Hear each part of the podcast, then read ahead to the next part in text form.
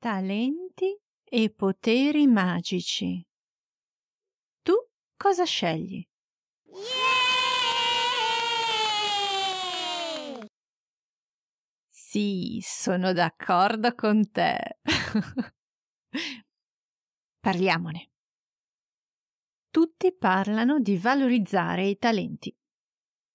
Ma non sei mica obbligato.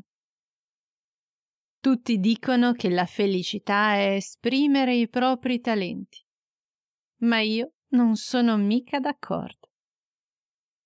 A me i miei talenti non hanno mai portato nulla di buono. O quasi. Chissà come sei messa tu. Vediamo. Multitasking. Il multitasking è un talento squisitamente femminile.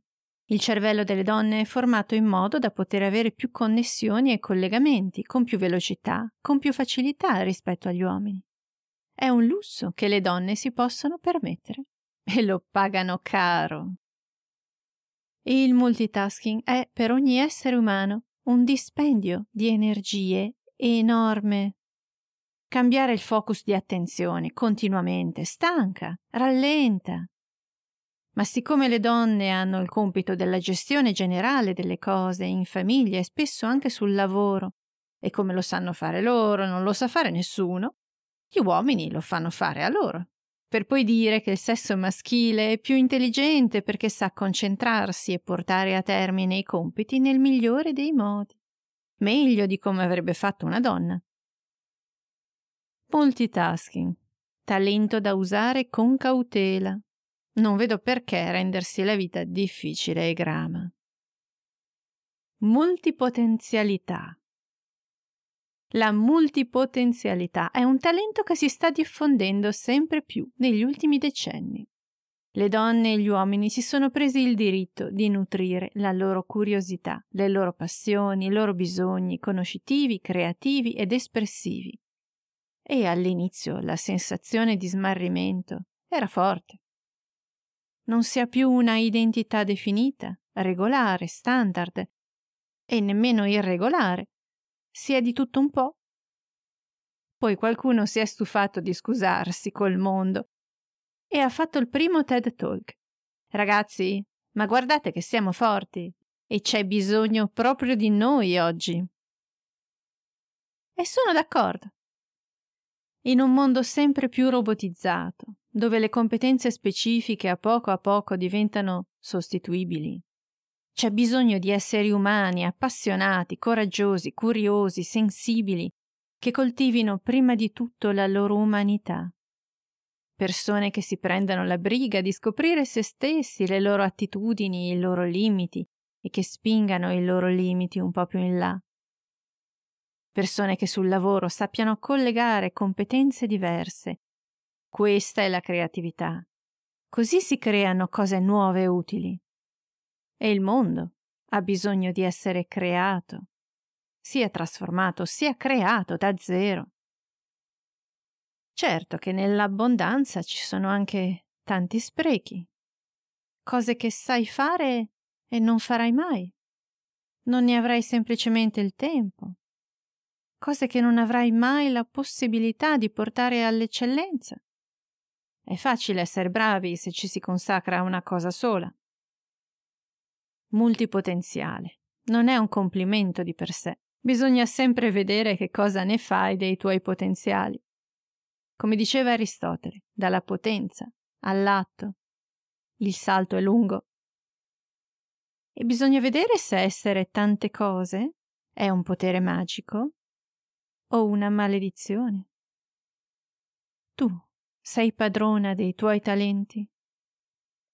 Sei padrona dei tuoi talenti o loro spadroneggiano su di te? E qui sta il punto. I tuoi talenti ti portano avanti, ti fanno camminare nel mondo, magari sopravvivere, magari anche brillantemente. Ma ti portano dove vuoi tu? Io ho tanti talenti che scelgo di non usare. Alcuni sono preziose eredità da altre vite, altre sono inclinazioni naturali date dalla mia costituzione energetica, emotiva e mentale.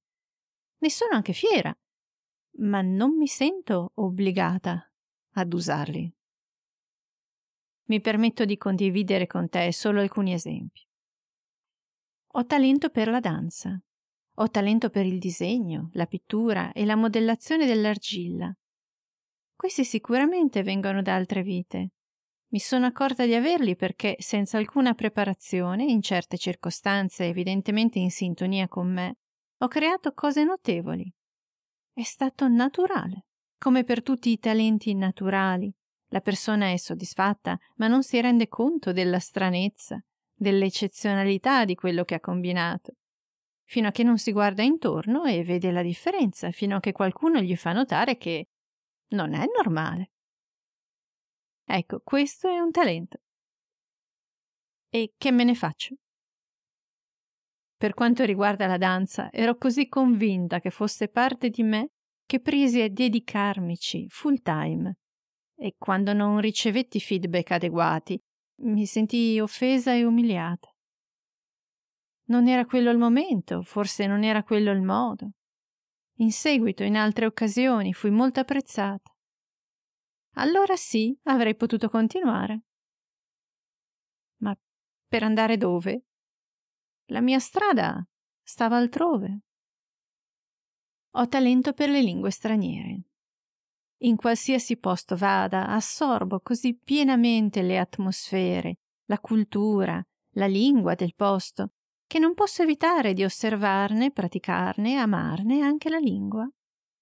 Da universitario ho trascorso l'anno Erasmus in Inghilterra e già che ero lì, verso la fine del mio soggiorno, ho conseguito il proficiency, il più alto dei Cambridge Certificates.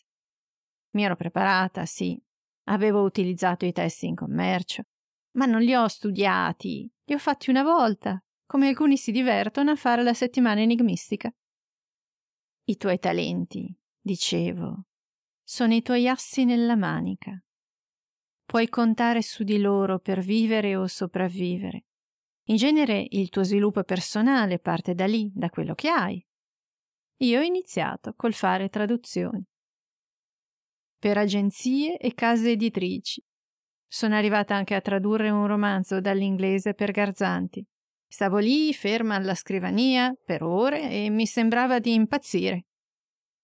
Avevo grande rispetto per la lingua letteraria e massima attenzione per i suoi significati e la sua musicalità. Ma soffrivo, mi annoiavo. Dopo cinque righe avevo capito come si faceva. Avrei dovuto farlo per trecento pagine? Era troppo facile, era troppo statico, troppo poco creativo. Stavo lì e mi riempivo di brufoli. Sfogavo come potevo il mio fuoco. Anche un talento, quando è troppo, stroppia. L'unica traduzione che mi appassionò fu quella di un libro per l'Associazione Psicanalitica Italiana, una raccolta di saggi di psicanalisti argentini. Ognuno scriveva con uno stile diverso e raccontava storie diverse, e io non ne sapevo nulla, né di spagnolo né di psicanalisi. Fu la mia prima traduzione, l'evento piacevole che mi spinse a muovermi in quella direzione. E poi ebbi modo di pentirmene. Puoi avere il talento di pulire la casa, ma non devi realizzarlo per forza, se non ti porta la felicità. Puoi avere il talento di fare l'amore, ma non necessariamente farai la puttana, se non ti va. Tutti questi talenti sono le sfaccettature del diamante che sei. Non sono chi sei. Ti portano avanti. Non sempre ti portano dove vuoi tu, dove ti fa bene andare, dove puoi dare più frutto, dove puoi essere radiosa e rigogliosa. I talenti sono ciò che puoi, non ciò che devi, e non sempre sono ciò che vuoi. Ho trovato nei miei archivi questo post che scrissi qualche anno fa ispirandomi a un mio amico. Ecco, adesso te lo leggo. Questo fatto che dove hai talento hai soddisfazione ed è la tua via è una convinzione che si presta anche come strumento di manipolazione. Ad esempio, tu hai superpoteri e superenergia e sei bravo in tantissime cose e ti presti in più cose, ti presti più che puoi in nome del lavoro che è sacro, in nome del senso del dovere che è sacro, in nome dell'amore che è sacro. Ma c'è sacro e sacro. Io sono brava a pulire il bagno, però posso fare di meglio, di più, e lo devo fare. Uno ha il diritto e il dovere di stabilire priorità ad esempio, per dirne una, tu sei bravo a tenere la contabilità del negozio dei tuoi, ma sei bravo anche a creare oggetti materiali a partire da formule intellettuali e spirituali di geometria sacra che possono ribaltare la qualità dell'energia di un appartamento intero. Non solo sei bravo in questo, ma sei unico. Uno ti può dire, hai talento per tante cose. Quindi queste cose ti danno soddisfazione.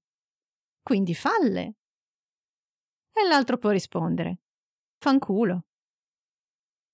Che cosa ti porta alla felicità? Che cosa ti conviene valorizzare ed esprimere? Io non lo so se in quello che amo fare che faccio per piacere lavoro, in cui mi identifico e che mi forma, io non lo so se ci sono dei talenti. Sono tutte capacità che ho sviluppato in decenni di applicazione e molte, molte frustrazioni. Non dovrebbe essere così un talento. D'altra parte, i talenti sono cose relative. In confronto a un abitante del pianeta Venere, anche la voce e la musicalità prodigiose di Ella Fitzgerald, la mamma storica del jazz, punto di riferimento per ogni cantante jazz e dintorni, appare una primitiva schifezza. D'altra parte i talenti spesso li conosci solo quando li sviluppi. Si parte sempre dal tuo amore per il fare, dalla tua scelta di che cosa fare. D'altra parte, chi se ne frega se hai talento o no? Forse per le persone è tanto importante conoscere i propri talenti per tirarsi su di morale. In confronto alla media questo lo faccio con facilità. Ma guarda te che figo! Però, eh, su su, dai dai. Ma alla tua anima e alla tua felicità non interessa niente. Non devi essere bravo rispetto agli altri, devi essere appagato rispetto a te. Io faccio quello che faccio perché lo amo, perché credo in lui. Ed è la mia unica via di espressione. Punto. E se non ho talenti, me ne infischio. Se non ho talenti, me li creo e li porto agli standard che io sento giusti per me. Hillman, il famoso psicanalista americano, faceva l'esempio della ghianda. Quella è la parte più sacra di te, ciò da cui si svilupperà il tuo vero sé.